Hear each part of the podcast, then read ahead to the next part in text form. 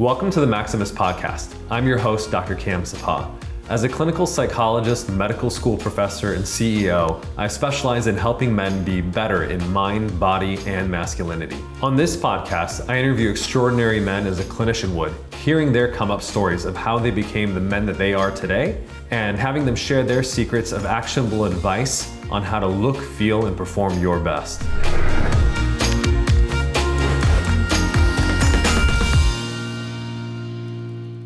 All right, welcome everyone to Maximus Podcast. I'm really excited to have um, our guest for today, Dr. Jim Hotaling, who is a fellowship trained urologist specializing in male infertility and men's health. He completed his undergraduate work at Dartmouth, graduating magna cum laude with a double major in history and biophysical chemistry. Then went on to Duke for medical school and completed a six year residency at the University of Washington, where he trained with one of the world's top penile reconstructive surgeons in the world, Dr. Hunter uh, Wessells, and he has had extensive training in erectile dysfunction, Peyronie's, and male infertility, and did an additional year of training under Dr. Craig uh, Niederberger at the University of Illinois, Illinois, Chicago, focusing on male infertility and men's health. Uh, he's also currently the highest volume male infertility expert in the Intermountain West and performs uh, numerous penile implant surgeries for the treatment of erectile dysfunction um, has over 85 publications, uh, is funded by the NIH to study erectile dysfunction male infertility, and is regularly uh, invited to speak at conferences all over the United States and the world on male infertility, men's health, and erectile dysfunction. He's been on the faculty of the University of Utah since 2013 and is currently the medical director of the Fertility Integrated Practice under the director of the Men's Health Program and is a co director in the Fellowship for Reconstructive Urology and Men's Health. So one of the most impressive backgrounds we've ever had on the show, uh, and uh, is a wonderful medical advisor to uh, Maximus as well. So uh, thank you so much for joining us, uh, Dr. Hotaling. Yeah, thanks for having me. Awesome. Um, so I love to hear kind of the the backstory. If you could tell us a little bit about your your backstory of how you got into uh, you know men's health, um, urology, hormone optimization. Yeah, so I um, went to med school at Duke, and everyone at Duke did a year of research. I was deciding, I knew I wanted to do something surgical. I came very close to going into orthopedics, um, and then you know decided that urologist got the most important bone to work on. Um, that's obviously a joke, but in all sincerity, I um, I like soft tissue surgery uh, more than sort of some of the stuff they did in ortho. I had some really good mentors. I went to University of Washington for residency thinking I was going to be a urologic oncologist, so a cancer mm-hmm. surgeon. Um, and I got interested in in men's health, uh, male infertility, hormone manage it, management because it um, it's got really good outcomes and it has the potential to make a big difference in like for quality of life for for men. Um, mm-hmm. I also I think another thing that motivated me, to be honest, I watched. I mean, as all of us do, our parents get older, Mm-hmm. Um, and you know, just watching my dad. My dad was a was a Navy combat pilot uh, in Vietnam, and that definitely took a toll on him. I mm. think um, you know, just watching him get older, um, and you realize that men don't always do the best job taking care of themselves. Um, right. You know, my dad was a my dad's in reasonable shape, but was also a pediatric ear, nose, and throat surgeon. So you know, kind of go go go, work all the time uh, and just the recognition that men men seek healthcare at a rate that's 50 to 60 percent lower than women do, and often when they do seek healthcare, certainly in the range from 20 to 55 or 60, most of it's for a urologic complaint, mm-hmm. um, because urologic issues such as the ones we're going to talk about today disproportionately drive care seeking among men. So that's that's kind of how I I got into it, and I think the field. Um, has tremendous potential. It's honestly way behind where things are on the female side. Mm-hmm. Um, and I think it's, it, I think improving the health of men can make a huge difference for the health of sort of them and their families too. Yeah, absolutely. We had um, one of our other advisors, Dr. Eugene Shippen, on the show last week, and he was just talking about um, you know the, the state of medical education um, and how unfortunately uh, there's not a lot of education given to sort of um, men's health and especially like hormone issues.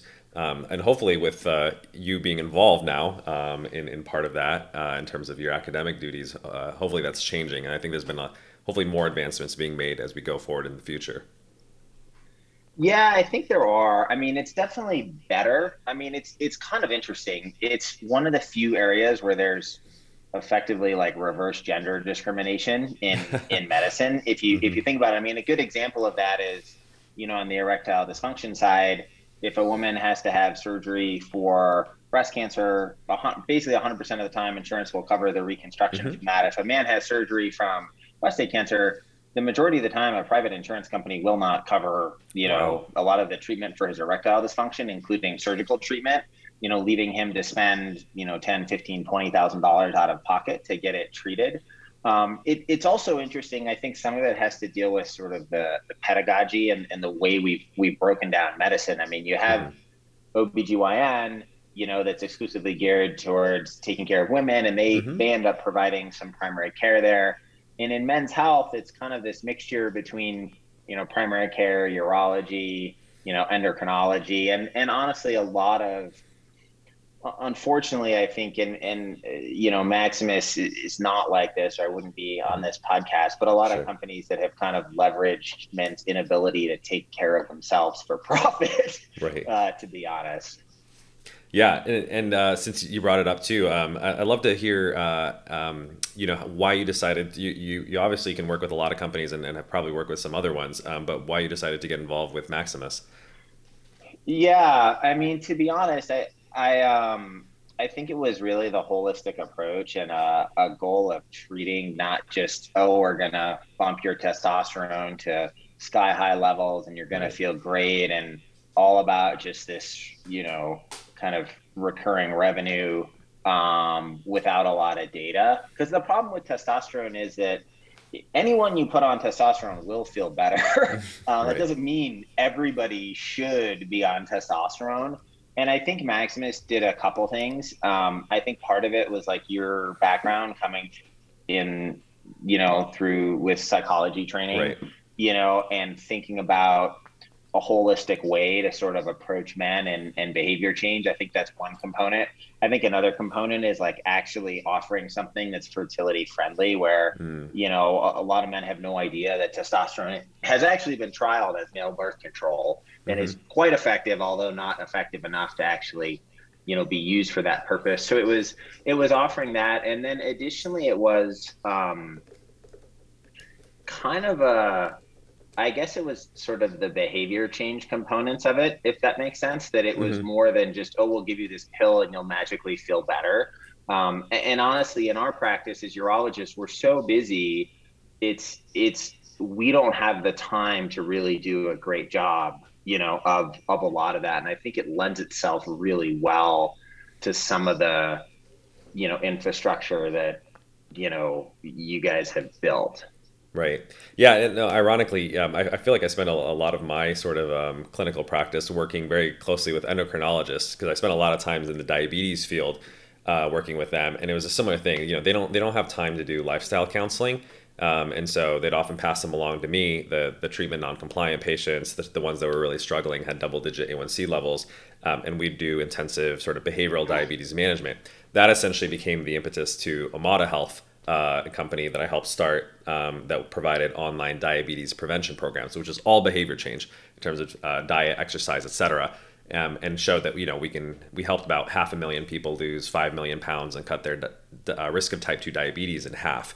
And so very similarly with uh, Maximus, uh, working uh, now predominantly with urologists like yourself, um, you know, we took, I think, the best parts of that Omada program, incorporated the behavior change into Maximus, but also adding, obviously, the pharmacological approach um, to, to kind of provide, as you, as you mentioned, sort of a holistic point of view. So I, I love to deep dive into uh, some of these areas because um, I think it's going to be really, really interesting for our audience. Um, so one thing that people always ask me about, and I, would love to ask you because you're you're the, the the real expert here, is um, a lot of people have heard about this sort of testosterone epidemic. Uh, some people even joke that like low testosterone is the real pandemic uh, that's sort of going on um, in terms of the, the, decline in testosterone levels. Um, at least 50 to 65% over the last 50 years, and similarly, a decline in sperm counts uh, and for fertility in the last, uh, similar 50% over the last 50 years. So, what the heck is is going on? What is what is sort of your expert opinion about is like, is this phenomenon real? Uh, and if it is, what is contributing to the decline in testosterone and uh, and fertility? Yeah, that's a great question. Um, it's a complicated answer, and I'll try to make it sort of as clear as I can. Um, I do think that some of that data is real. Mm-hmm. I think the the data isn't perfect, um, but there is a lot of data that indicates that sperm counts have gone down. I don't think it means the end of the human race is mm-hmm. imminent. Maybe imminent for other reasons, but but I don't think that sperm count is is going to be you know that that's the issue. There is some data, uh, not as robust, but there is some data that testosterone has gone down, and I think a lot of that is environmentally driven. Mm-hmm. Um, you know, obesity rates have skyrocketed. We know as, you know, obesity goes up, hormone derangements, men don't make as much testosterone. That's one. Two, the diet has changed enormously, you know, in in a number of different areas and not for the better, more processed foods, more foods with, you know, uh, you know, higher levels of estrogen, higher things mm-hmm. that are converted to estrogen. Um, three, you know, our, our lifestyle is not nearly as active as it used to be you know men aren't moving around doing as much anymore physically um, you know and then four i think you know testosterone levels and sperm counts are intimately tied to stress levels. Mm-hmm. and i think stress levels has gone up. And finally you know there's something called the testicular dysgenesis um, okay. syndrome. And and that basically eh, there's a lot of data to support it. But the gist of it is that um, in a lot of countries denmark's kind of where a lot of it came from. But in a lot of countries, as it levels of an plasticizer, something called phthalates, which are mm-hmm. a compound that's put into plastics to actually make the hold the polymers together, so to speak. That mm-hmm. as those levels and PBAs and a number of different synthetic compounds accumulate in our environment and in our body, the rates of infertility go up, um, the rates of testicular cancer go up, and the rates of urologic abnormalities go up as well. And obviously, the correlate correlate to that would be you know testosterone you know going down sperm counts going down so i think it is i think that is those things are real now i think the other component of it is that if you look at testosterone the low t campaign it's the most mm-hmm. successful medical marketing campaign in history mm-hmm. i mean it is literally taught at harvard business school as it took testosterone from being a hundred million dollar a year business in 2000 to clearing you know three or four billion most of it, you know, and we have them here, they're all over the place. There's a lot of clinics that, you know, like the clinic here, there's a nurse practitioner in the clinic, and the clinic, the medical director of the clinic is a gynecologist in Honolulu, mm-hmm. like literally. Mm-hmm. Um, you know, not, and it's, it's, you know, kind of trying to monetize that. I do right. think, though, there is data to document there are, there are decreases, but I don't think that necessarily the average individual has the the sort of full story, so to speak. Sure. Totally. Let's unpack because uh, I think you got a lot of good information um, there. Unpack some of the things that you talked about. So you mentioned specifically obesity. Uh, you mentioned the, the the poor diets in terms of ultra processed food the increase in um, sedentariness uh, amongst you know the modern population. So if you are let's say working with a patient and and you do have the time to do a little bit of lifestyle counseling, what are some of the recommendations that you tell your patients in order to ameliorate those areas and at least increase their levels to where um, they should be?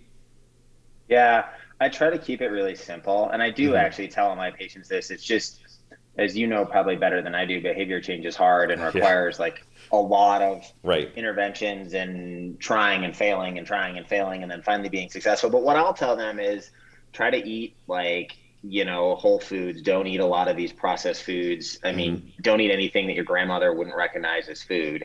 You know, you know, fruits, vegetables, meats, you know, dairy, that kind of stuff. So that's the first thing I tell them. Try to get their their BMI under 25 if they mm-hmm. can. Um, the other thing I tell them is exercise, particularly anaerobic exercise, mm. weightlifting, yep. or if you're gonna do cardio stuff, you know, go walk up a steep hill, you know, or high interval intensity training, something that's actually going to build muscle mass mm-hmm. because that's going to release human growth hormone. And I mean, the testosterone levels change like second to second. I mean, it's all yep. pulsatile secretion. So I'll tell them that. Then the other thing I say is get off all the, you know, diet soda, energy drinks, you know, all of that. Try to get back to drinking water or something mm. that resembles it. And then also just cut out you know, don't use you know recreational drugs and if you do drink you know the literature that we have would say try to keep that to less than about four drinks a week is optimal mm. for sperm production which is probably also roughly you know that would correlate to testosterone. Those are those are the big things. And then if they're a fertility patient i also tell them not to spend any time in hot tubs or saunas. Yeah. um, the the testicles are outside the body because they're four degrees centigrade cooler than the rest of the body. So that wet heat heat things up and causes problems with sperm production for sure. Probably causes problems with testosterone production too although i don't have as good data for that that's such a great point because I think there's a lot of um, uh, these sort of health gurus, Rhonda Patrick, out there that are heavily promoting sauna and hot tub use. I think they're thinking about it from a um, longevity or lifespan perspective, and I'm a much mm. bigger uh, advocate of health span which is the number of years of quality of life. And so I'm like, if you mm-hmm. if you're mm-hmm. thinking about your hormones uh, and your fertility, um, yeah, you, you probably want to at least um, be mindful about the, the, the amount of use of those things. Mm-hmm. Um, so I think those are some really great lifestyle tips for our listeners. Um, let's also unpack the what you said about you know you, you, in your opinion sort of the primary cause of this is, is environmental, um, which I think a lot of other experts agree. In terms of uh, how do we get away from these uh, uh, phthalates, BPA, um, sort of these uh, these xenoestrogens that we're bombarded with because it's like hard to run away from all the plastics. Yeah, it is really hard. I mean, to be honest, it's totally ubiquitous in our environment. I mean, one mm-hmm. example is something simple you can do. One of the highest sources of BPA you're exposed to is receipt paper. Mm. I mean, which a lot of people don't realize, right? So if you're handling the, you know, the yep. little blue or black printer, that's that's super rich in in BPA. I think things that you can do um, or try to minimize the amount of, you know, especially microwaving stuff in, in plastic, which I have to admit, you know, I'm guilty of it. I mean, we're all probably guilty right. of at times, you know, what you're, what you're drinking out of, you know, those kind of things. And also just a lot of work exposures. I have a lot of patients who are, you know, for example, I live in Utah, so a lot of patients mm-hmm. are in the oil and gas industry or things like that. I mean, a lot of men are exposed to a number of things you know through their work right. so i think i think minimizing that and what i tell patients sounds kind of silly but i'm just like try to spend as much time as you can outside mm. you know being being outdoors not indoors but those are all some simple steps you can take um, i think also depending on where you live you know you need to be concerned about things like radon you know, mm. it sounds dumb, but get your house tested for radon. Radon's a huge problem in, in Utah. And it there's some data linking it to fertility. There's a lot of data linking it to lung cancer. Um, but it's it, a lot of people just don't think about most of this stuff. Right yeah, and that's why I think we do what we're, with this podcast is to educate people about a lot of this stuff. I, I always tell people, I know it sounds very OCD, but like, yeah, don't don't grab all your receipts unless you need them for tax purposes. Uh, mm. Yeah, just just say no because unfortunately there are studies that show that just touching them, the absorption through your skin is is almost mm. instant. You can measure serum levels of BPA from mm-hmm. yeah grabbing receipts. The radon one is a new one, um, so I think uh, that's a that's a great tip that I think um, people can look into. Um, and there's a company called Million Marker that actually does test for BPA and uh, hmm. phthalates. Um, I think it's a urine-based test. It's unfortunately it's a little pricey. Mm-hmm. I think it's like 300 bucks. But if someone, if you really want to go, um, ironically, it's a lot of folks who are struggling with fertility uh, who use the mm-hmm. test because they want to just make sure that's not a factor. Um, but there is um, some anecdotal evidence. Um, I have a, an, another medical colleague of mine who, who did like a self experiment in terms of eliminating a lot of these plastics from his lifestyle and did a before and after test and, and, and did find some hormonal improvements. Um, so yeah, I, I, always encourage people like, you know, this is uh, actually a stainless steel non-coated, non-lined mm-hmm. bottle or use glass. Um, and some of these even simple changes without being too, you know, hypochondriacal can, can make a pretty uh, significant impact. Yeah, for sure. I I think the other big big thing in terms of behavior change is there's a lot of data showing that a man's fitness and his obesity sort of around the time before he has his kid has an impact sets his kid's weight for the rest of their life mm. um, and that's a really powerful motivator for behavior change because if i'm like yeah you know you probably need to lose 30, 40 pounds. It's one thing. But if I say, well, if you lose 30 or 40 pounds, your child for the rest of their life you know, is less likely to be obese, less likely to get diabetes.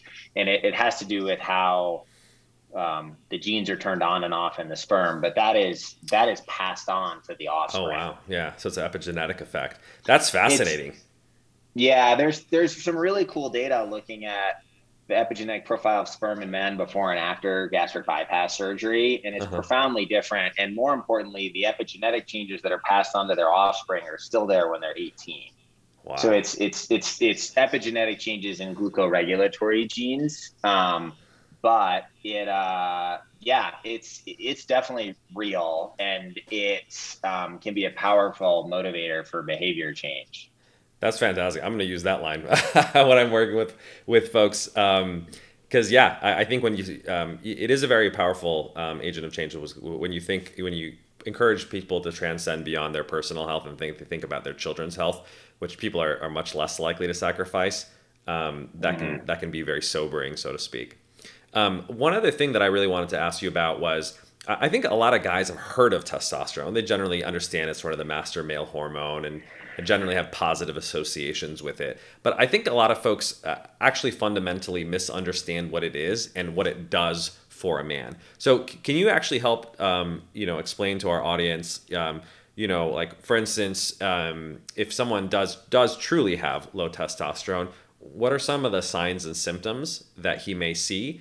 And when you help uh, optimize that in your practice, whether it's through the behavior change that we talked about or pharmacological means, what are some of the changes that you've sort of seen clinically in terms of how it, it changes how they, you know, uh, look, feel, and function?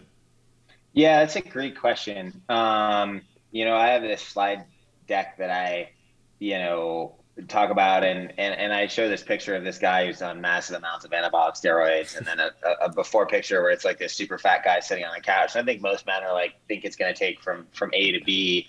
Um, and the the reality is is that a couple things I think you have to understand the effect of testosterone. One, almost all the tissues in your body have testosterone receptors in them. So it's mm-hmm. not like it's just your muscle or one thing. I mean, it's bone, muscle, brain, you know, testis, penis, pancreas, your gut, everywhere, right? Mm. So, so that's one thing you have to think about. Um, the other thing you have to think about is that it's it's not only testosterone, it's also your estradiol, your estrogen levels, and those are testosterone is converted to estrogen. So you you know you kind of have to think about all of that together.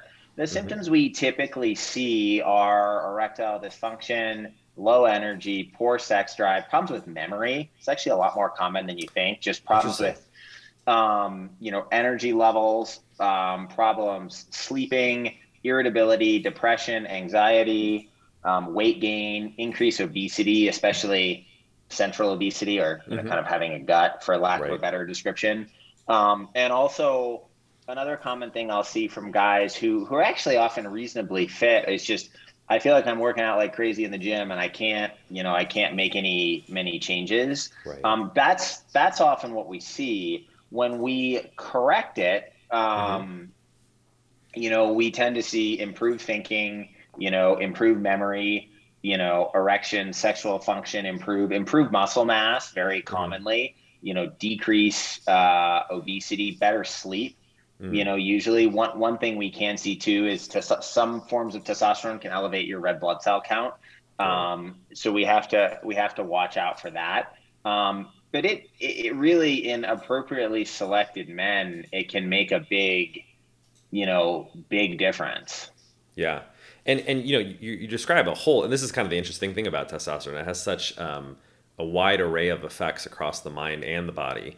Um, mm-hmm. So when you know when you're working with patients, are, are you really trying to narrow the diagnosis? Because obviously there's a lot of things, for instance, that can cause um, sleep issues or mood issues or etc. To to narrow it down to oh this is absolutely caused by your your low testosterone, or do you take a little bit more of a broader approach and say hey it's it's it's impossible to absolutely pin down the the exact yeah. you know contribution of each of these things, but given your profile, you probably benefit from you know improving your testosterone and let's see if that improves your mood sleep etc yeah i mean it's a little bit empiric to your point mm-hmm. i mean you sort of say well you have this constellation of things what we will do is i'll say well maybe we need to get you to see a primary care doctor you know and a cardiologist we talk about some of the lifestyle stuff Um, but it is largely multifactorial, right? I mean, mm-hmm. I see lots of patients who have low testosterone and they just got divorced and you know there there's all this stuff going on with their job and then you throw covid into it which is you know non-trivial to put it mildly mm-hmm. um, so you you have all this stuff going on but what i'll say is let's let's optimize this part of things you know and right. see how things improve i think the other patient population that it can really benefit in, in patients with some degree of anxiety or depression where it's um, they'll feel better if they work out, but they don't have enough energy to work out. Good point. Um, and and that can that can really make a difference because you're kind of I explain it to patients is you're kind of like we're kind of trying to get you off the wrong treadmill and onto the right treadmill. Um, mm-hmm. And I mm-hmm. think there's there's major psychological contributors to this. I mean, it, for an example, like somebody may have severe anxiety and depression, and they deal with that by you know, overeating and then they can't mm-hmm. sleep well. You know, they don't want to exercise and then they feel worse. So they, you know, and they eat more and, you know, you know, so we really want to try to break that cycle and, you know, get things headed in the right direction. And I think testosterone can be one really helpful component of it, but I don't mm-hmm. think it can be the only component of sure. it. And that's that's where the I think the breakdown often is. Is I tell guys it's I'm not going to change your whole life by right. treating this number. We don't treat a number, we treat an individual. Right. Yeah. And we, you know, I think all of our advisors share that opinion. We treat symptoms, not numbers, or we treat patients, not numbers. Um, out of all the multifactorial reasons that you you mentioned, is there like a top three that you'd say in terms of what motivates patients to come uh, and and seek you out to to optimize their testosterone? Yeah, probably erectile dysfunction is mm-hmm. is right up there you know, poor sex drive or, or other, you know, sexual mm-hmm. issues. And then three is probably, you know, changes in, in body composition and, and low energy. Those are probably the, the top three things. And the fourth would probably be some of the memory and, you know, sort of brain fog yeah. issues. That that's a, that last one in particular. I think is underappreciated by by folks in terms of the cognitive effects of testosterone. Interestingly, there was a, a study done of um, medical students in Turkey uh, that found an association between testosterone and IQ, which is kind of fascinating. Hmm. Uh, now, who knows if it like now if you actually did it therapeutically, would you change someone's intelligence? Totally unclear, but at least associationally there was an um, an association. So, mm-hmm. um, and you know, I think Dr. Shippen was talking about the association between testosterone and dopamine, um, kind of going hand in hand, and so so maybe there is some you know attentional benefits uh, to to that. Um, you mentioned the first two as kind of being erectile dysfunction and you know like a libido or sexual drive.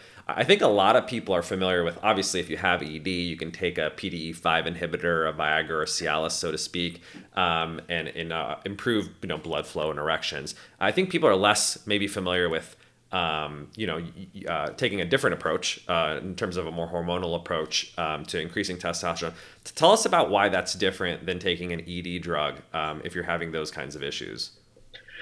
Yeah, um, I mean, the ED drug is just a band aid, right? Mm. I mean, mm. it's not gonna really, you're not fixing the underlying vascular pathophysiology or hormonal issues that are driving you to have ED. And ED, truthfully, is multifactorial, right? And it's mm-hmm you know, 50% of the population by age 50 has ED. So it's not, it's wow. not rare.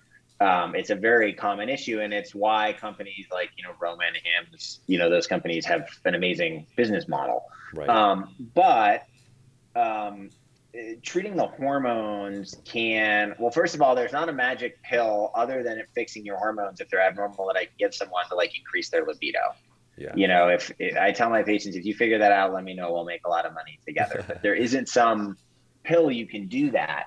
Optimizing testosterone can improve the sort of vascular microenvironment of the penis and allow mm. you to get, you know, better erections on your own. And it can, you know, the way I describe it to patients is that like men historically are meant to like reproduce and die by reproduce like at age 20 to 25 and then not live that i mean evolutionarily that, that yeah. that's kind of what we're programmed for so a lot of what we're trying to do with with treating with hormone optimization is get men back into that you know range mm-hmm. so um, the difference with the hormones is that it, it is actually addressing some of the underlying you know issues and not yeah. just a band-aid especially when it's done as part of a sort of more of a comprehensive lifestyle change program because if you you know if we take your testosterone from 300 to 700 and you're still eating three bags of doritos every night after work and drinking a six pack of beer it's it's probably not going to fix the problem Sure. Yeah, it's it's often very counterproductive. Uh, I love your point though about ED drugs often being band aids, right? And it and you know uh, addressing the hormones is almost like addressing the root cause of things.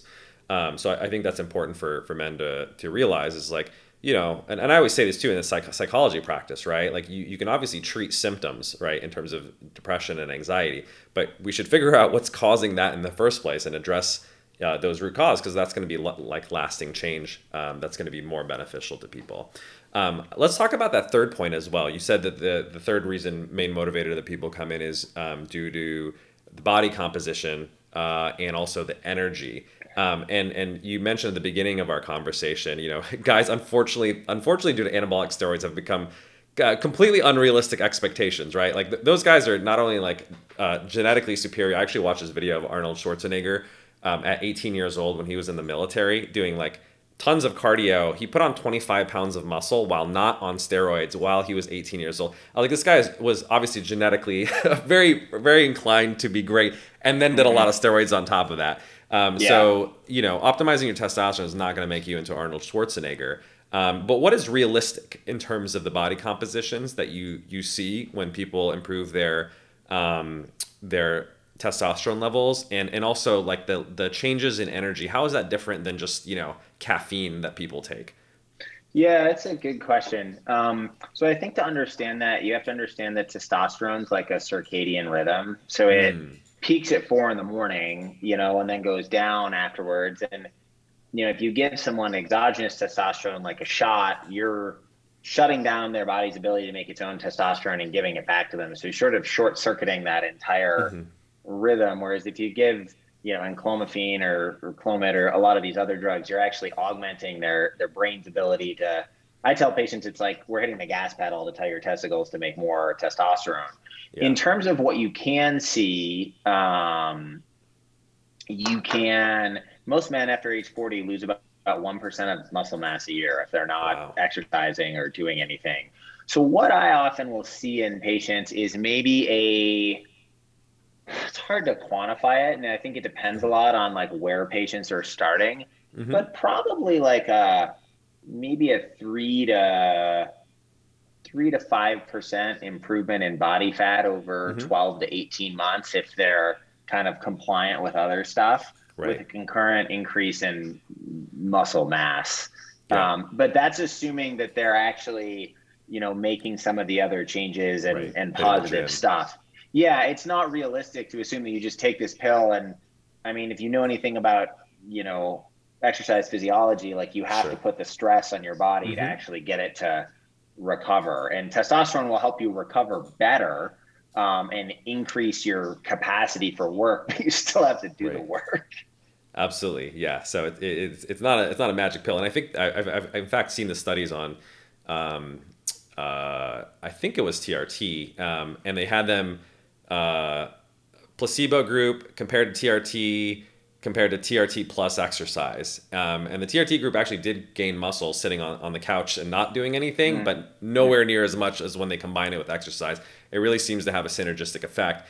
And, that obviously was kind of underlying the philosophy of our program was, you know, with the, the group coaching that we do, we certainly encourage people to exercise, do strength training, because um, it'll make sure that they're, uh, you know, utilizing that newfound, um, you know, optimal hormone milieu to, uh, increase their their improve their body composition and their their lean body mass in particular.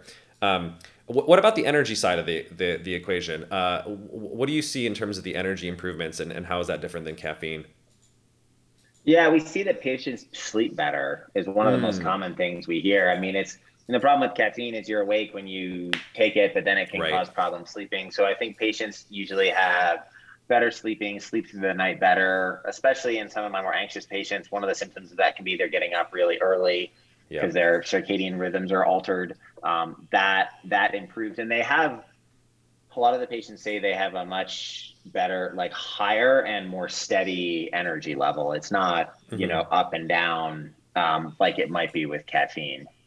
Yeah, that's such a great point, and I run into this all the time because I do a lot of um, you know uh, sleep work with my uh, patients, and people totally underappreciate how much, especially afternoon, late afternoon caffeine can mess with their sleep. Um, people metabolize caffeine very differently. I'm actually a slow metabolizer myself. So even though most people think, oh, um, it has a, a five hour half life, which is why that uh, product is called Five Hour Energy, mm-hmm. um, that, oh, it's out of your system in five hours. And you're like, oh, not quite. First of all, half life means 50% out of your system, not completely out of your system.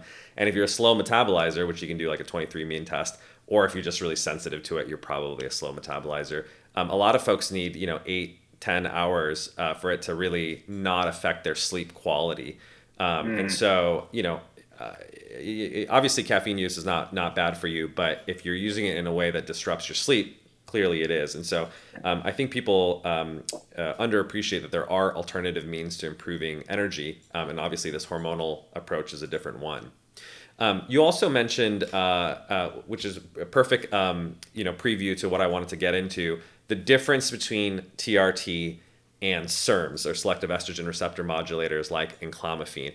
Um, and I think the general public like just doesn't is not very aware uh, uh, of of what you can do to improve your testosterone. So we talked about the health behavior side of things. So let's talk a little bit about the pharmacological side of things um, and how you approach testosterone optimization. And and for instance, when do you put someone on TRT versus um, putting them on a SERM? Yeah, it's um, a great question. Um, my in very broad brushstrokes, I don't put anyone on TRT who's planning on having kids in the future. Mm. You know, which which that's a lot of a lot of people. Right. Um, I um, a lot of the patients I put on TRT are some of my much older patients in their 60s, 70s. A lot of those guys have had prostate cancer, you know, other issues, or to be honest, a lot of them come to me when uh, you know been on testosterone for a long long time yeah. i tend to in younger patients let's just arbitrarily say under 50 you know almost all the time start with you know enclomiphene you know or we'll use mm-hmm. clomid which is a sort of a less selective version of that um, routinely because it doesn't have the side effects of testicular atrophy and it doesn't have a rebound period. I mean, that's one of the biggest things, right? A lot of men don't realize if they go on testosterone for three months, they may feel great, but when they come off of it, if they don't go on something like Clomid to help jumpstart right. their system again, or enclomiphene, they're going to feel terrible because their mm-hmm. levels will tank. A, a, good analogy is if you view that whole system as a thermostat, mm-hmm. um, you know, a lot of these SERMs are basically blocking the receptors that do the negative feedback at the, the level of the thermostat. So essentially, they're turning the thermostat up to increase mm. the temperature in, indirectly but the gist of it is the same whereas you know if you go on testosterone it's like putting it's like the thermostat's still on but you're taping a big you know space heater over the thermostat so mm. the whole system shuts down it's like oh it's really hot in here i don't need to do anything anymore so it's it's a very different mechanism, and certainly any patient who's concerned about fertility should never be on testosterone. And we mm-hmm. see patients all the time have been on testosterone for years by one of these shady clinics, and nobody's ever even mentioned to him that you know they were on male birth control. Yeah, I think I think you you were the one who told me that um, like something like twenty five percent of uh, mm-hmm. these folks that you you ran across like didn't even know that infertility mm-hmm. is a side effect of uh, TRT. Yep, yep, that's absolutely true, and I think the other advantage to and we've we've pub I've I don't know I've published probably seven or eight papers on on clomiphene over the years, and one of the advantages of it is that it's it doesn't get rid of kind of it it augments some of that mm-hmm. you know natural rhythm that you have. It doesn't totally you know get rid of it, and it also has the side benefit of not hurting but improving sperm production. Yeah, absolutely. Um, and it, that's the, in fact, its original FDA approval is for fertility mm. in women, often often used very, very, uh, very commonly off label in men. Um, yeah, and I, I, think that's an important message that we should share with our audience. Literally, there's actually a paper published in 2019, and the title of it is Testosterone is a contraceptive and should not be used in men who desire fertility. That's literally the title of the paper. Um, mm-hmm. And I think they, they also wanted to just make that crystal clear for folks.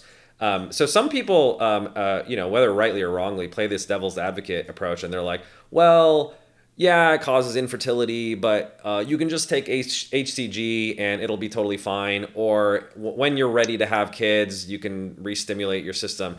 It, it, what's your actual, uh, you know, view on that? Or, or does the testicular atrophy or the infertility cause um, depending on how long you've used it, some issues where it's it's not quite the same, and people should be cautious. Yeah, I mean, I think those people.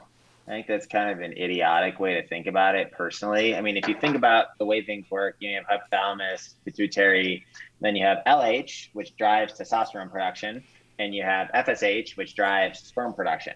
Mm-hmm. So what a lot of these clinics will do is either keep people on testosterone or stop testosterone and add HCG. So HCG will augment the LH, so it will drive up their testosterone production. It will not drive up their FSH, right, mm-hmm. which is their mm-hmm. their sperm production. First of all, something like enclomiphene will, because it's yeah. it's it's driving up both those hormones due to you know blocking the estrogen receptors, you know, at the level of pituitary. So I think it's crazy to tell patients mm. like that. On average, if you look at patients who take testosterone after 18 months, 90% of them will have recovered sort of normal sperm production. But in a in a most of the patients we see in the fertility world have delayed childbearing. You know, so the woman mm-hmm. might be 37, 38, 39 and right. the fertility differences between a 39 year old and a 41 year old are quite significant. Mm-hmm. Um, so you know, you don't want to take that time. And if we like, if someone comes off testosterone we can put them back on, you know, Clomid and clomiphene, and usually get sperm to recover in somewhere between three and nine months. So we can mm-hmm. decrease mm-hmm. that time, but I think it that's absolutely crazy to do that. I don't think it makes any sense, especially when there's not, you know, amazing data that that testosterone is going to make you feel that, that that if if your testosterone is 200 and you get it to 600 with testosterone, that you're going to feel different than if you get it to 600 with clomiphene. Yeah, that's a great point. And, it's interesting in your practice, you mentioned uh, almost as a default uh, for guys under 50, uh, you prefer not to take the TRT approach unless it's absolutely um, you know indicated or if they, they still want to maintain their fertility. Um, so so um, I'm, I'm curious your point of view. Why is uh, why are SERMs um, given that they maintain testicular size. In fact, there's a paper that the, a poster presentation at a urology conference that shows that increases uh, testicular volume uh, at higher higher dosages uh, and can maintain or even increase fertility as well uh, due to the F- FSH effect that you mentioned. Um, why why are they not as commonly used versus TRT or at least the general public like either doesn't know about it or has a or maybe an un- unfairly negative view uh, of of SERMs for testosterone optimization? Yeah, I think it's just well, it's two things. One, testosterone, you know, clomiphene, as you mentioned before, is not it's an off-label use to use it in mm. men. It's used all the time. I have thousands of patients who have put on it, done well. It's very well tolerated. But um, you know, our testosterone obviously is FDA approved to use in men. Also, there's like a lot of new formulations of testosterone that have come out in mm-hmm. the last five years um, and those are heavily marketed by pharmaceutical companies. And there is kind of a, a halo effect there when you know people are seeing testosterone and, and hearing about it, um, whereas you know there's not a pharmaceutical company you know out marketing. Right. Because they're because it's a generic drug and they, they can't make any money on it. Right. Um, yeah. You know, it's it's like a dollar a pill or less. So um, that's what I think the main the main reason you know, mm-hmm. is mm-hmm. that there just isn't enough data. There's also some old urology literature, which a lot of in, in the more in the fertility world that you know if you were on clomid that like a small percentage of patients it would drop their sperm counts uh, and we just don't really see that and that hasn't really been borne out in my publications or others but but that i think is a big reason i just think it's a it's a marketing mm-hmm. it's a marketing thing yeah, it's been fascinating. Like we we we started um, you know advertising our services, and and I think that's been the interesting feedback. Even on the Facebook ads, people are like, "Oh, TRT is the only thing that works. Oh, Clomid doesn't work." And you know, it, it, it's interesting to me like why people have have um, come to that point of view. Because when I talk to actual clinicians or scientists, they don't share that view at all. But mm-hmm. to your point, people are highly influenced by by marketing, um, and so hopefully we can market it in a and help you know dispel that myth, but but in an evidence based way. Um, so on that note, um, can you educate our audience um, actually about enclomiphene um, and how it's different from clomiphene or, or brand name uh, Clomid? Yeah, it's basically um, drug. Clomiphene is two isomers, mm-hmm. you know, and there's one isomer that's more effective and thought to be responsible for most of the good effects, and there's the other isomer is thought to be, you know, responsible for some of the the negative side effects. And right. you know, enclomiphene is essentially the isomer that's more potent and more positive. Is a is a way to remember it. So it's a Clomid has both isomers, whereas this is basically, and it's the same. The way I describe it to patients, it's the same drug. It's just that if you looked at it, a version of this one and the other one in the mirror, you couldn't actually you know, mm-hmm. fully superimpose them because something's just rotated slightly, but the chemical compound is actually the same. Right. Yeah, and, and I think this is you know unless you've taken chemistry, uh, hard for uh, uh, most people to understand. But uh, clomid or clomiphene is sixty two percent, enclomiphene thirty eight percent zuclomiphene. And so two thirds of it, and then, so it's almost like a dosage equivalent, like the 6.25 milligram dosage, which, which we start most of our patients on, is about equivalent to 10 milligrams of Clomid. But the interesting thing is it seems to have very different effects over time because these two isomers have totally different half-lives. Um, the half-life of zuclomiphene, the kind of the, the more estrogenic agonist isomer that has responsible for the side effects, actually builds up in the system uh, over time due to its very long half-life, while Enclomiphene is a very short half life and it doesn't accumulate. So um, I think that's why a lot of folks, when they they they, they feel um, often really good when they first start taking Clomid, and that tends to change a little bit over time as the zuclomiphene isomer essentially builds up in the system. And even though it's theoretically, theoretically 38% of the the drug, in terms of the serum saturation levels over the course of many months, it really becomes uh, you know 90% of, of what's in your system versus enclomiphene stays kind of low. And so I, I think it's actually a very smart pharmacological approach that um, you know Repros, who originally uh, uh, purified Clomid, was mm. to uh, was trying to make sure that it's the enclomiphene, which is mostly responsible for the effects, um, is the is the isomer that's actually in your system and building up over time. Yeah. Um, and um, you know, uh, in your experience, when when people take um, whether it's enclomiphene or Clomid, um, w- what are some of the benefits um, that they see um, in terms of uh, uh, that, and um, what are uh, side common side effects? How how common are they uh, versus how yeah. rare are they? Yeah, so we published on this, and this is just with Clomid, is that ninety six percent of our patients like didn't have negative side effects. That's great. Um, yeah, actually it was 94, but but pretty close. So 94% didn't, 6% did. When they did have negative side effects, it was sometimes um, irritability, fluid retention. Um, one in 5,000 patients from Clomid can get some vision changes that mm-hmm. are reversible if you stop the drug. Um, those were the most common ones. We classically worry about elevated red blood cell counts with testosterone. Mm-hmm. We found that Clomid has a much safer profile for that. Mm. We found almost nobody, you know, who actually had that. Um, in terms of the positive effects, it's very similar to testosterone. You yeah. know, better energy, better sex drive, better muscle mass. You know, and I will tell you anecdotally, we do see because we use we use clomiphene, um, or Clomid. Um, you know, we do see that anecdotally some of those effects are better the positive effects are better initially, and then yeah. you know they don't always stay there. Which you know maybe we should be switching to you know enclomiphene. Um, but yeah, the effects are very very similar to testosterone with the added effect that like it improves fertility. So I also put lots right. of guys on Clomid who have low testosterone, have no symptoms of low testosterone, but have fertility issues and really poor sperm. And we see a, a, a significant improvement in the vast majority of men we do that for. Yeah, and I think it's important for guys too. You know, a lot of guys are like, "Well, I'm not trying to get anyone pregnant," uh, you know, in, in, the near future. And and even if that's the case, uh, I, I, do think you know um, it, it, creeps up on you. Life changes, and you know you may in the next couple years uh, mm-hmm. change your mind, meet someone that you do want to do that with. Because I think that same ironically thing happens with women. They're often um, you know, not thinking about that until often it's too late and they, they, they run into advanced maternal age issues with their own fertility. Um, so I think it's an underappreciated thing, and, and men should sort of take their fertility, um, you know, for granted.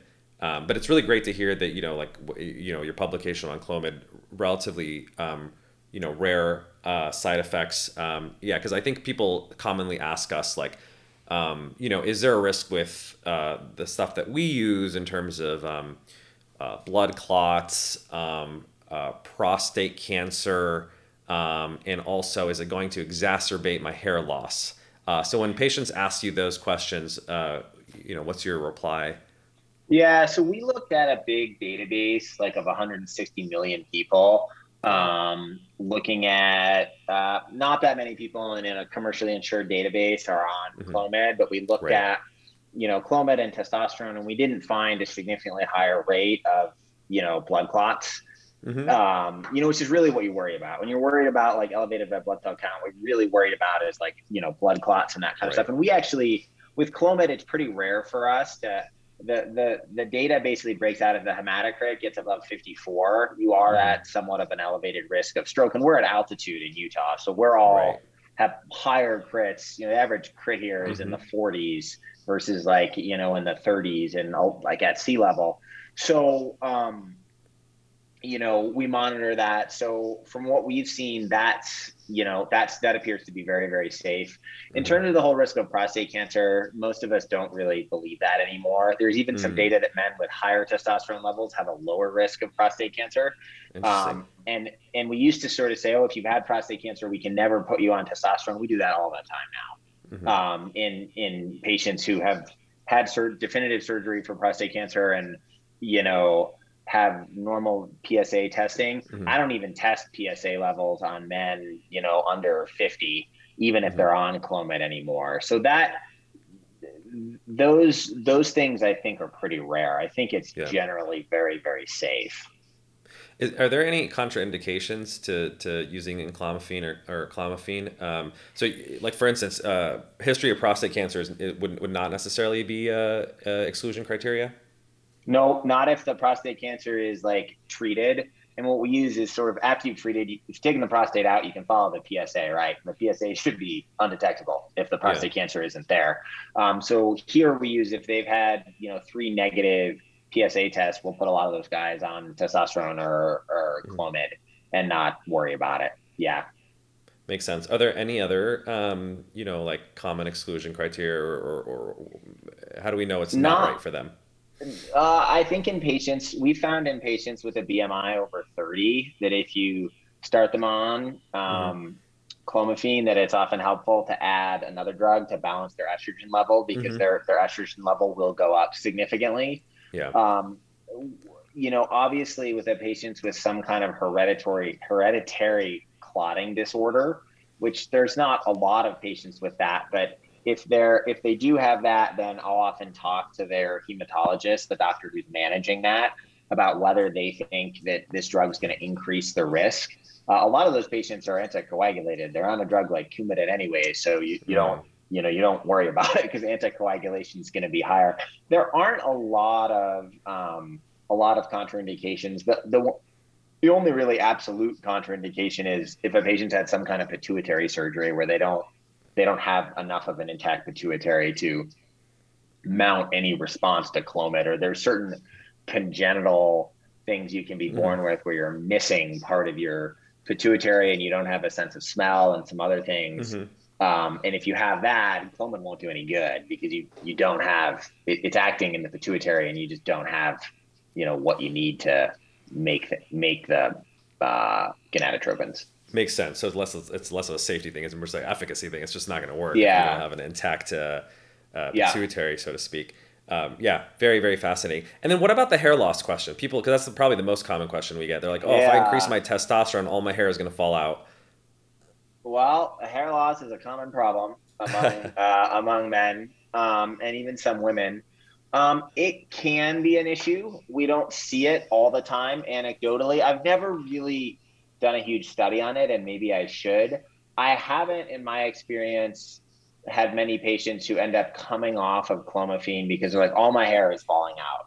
Mm. Um, I think of if you look at clomiphene versus testosterone, I think testosterone is going to have a higher risk of that than right. um, clomiphene. And I would, I don't know this, but I would suspect that if you studied it, enclomiphene would probably be safer than clomid in terms of that. I mean, it's always possible. And the, the problem we run into is some people like also put patients on Propecia or a low dose of finasteride mm-hmm. to protect the hair follicles, but that that medicine is not is not good for fertility.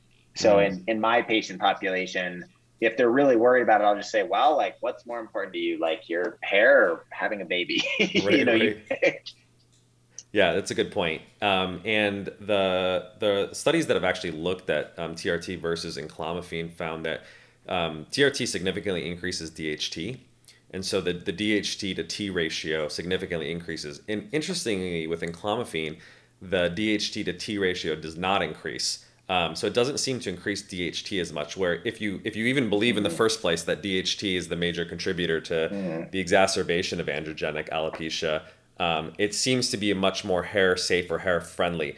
Um, although it's even questionable if DHT is the major major driver of it, um, you know, in the first place. It's probably multifactorial um, in a lot of ways. Uh, but yeah, it should at least uh, in theory be be a lot um, you know safer uh, safer on hair. Um, oh, one other question I did want to ask you is um, I do run across a lot of people when they when they hear about what we're doing at Maximus, they they they start mentioning anecdotally that they're taking some T boosting or testosterone support supplement uh, with all kinds of herbs, minerals, vitamins. Uh, uh, I'm sure you run across some folks uh, in your practice who, who ask you the same thing. Uh, what do you typically tell them um, about these kinds of things? They're all crap. there's no there's no data to support efficacy. There's even some data that taking DHEA can actually hurt your fertility. Right. Um, you know, I'll use the analogy of you know, they did the same. We did a study for looking at um, looking at uh, like online supplements to help erectile function, and the only mm-hmm. ones that were effective actually had Viagra in them. Hilarious. Um, like illegally. So I, yeah, yeah, I don't, I have not seen, and, and if you have, please let me know about it. But I have not seen any convincing data that any of these supplements can really boost testosterone. Yeah, I haven't either, and I, have actually reviewed the, the literature on them. There's some some of them that show a statistically significant effect, but it's not a clinically meaningful improvement. It's like a 14.7% improvement with ashwagandha, which is me- uh, meaningless in terms of how people are going to feel versus you know 100% improvement, which you see with the, the pharmacological measures. Um, so yeah, I think it's an important uh, message to share with our audience as well. Um, awesome. We're running up on time, uh, but uh, Dr. Hotaling, this has been an incredibly uh, educational tour de force um, you have such a wealth of experience, both clinically and, and also in terms of the, the many, many papers uh, that you've published. So I, I think um, you know the people who are listening benefit a lot from your your sharing of your clinical and scientific wisdom. Uh, so thank you so much for for uh, joining us today. Yeah, thanks for having me.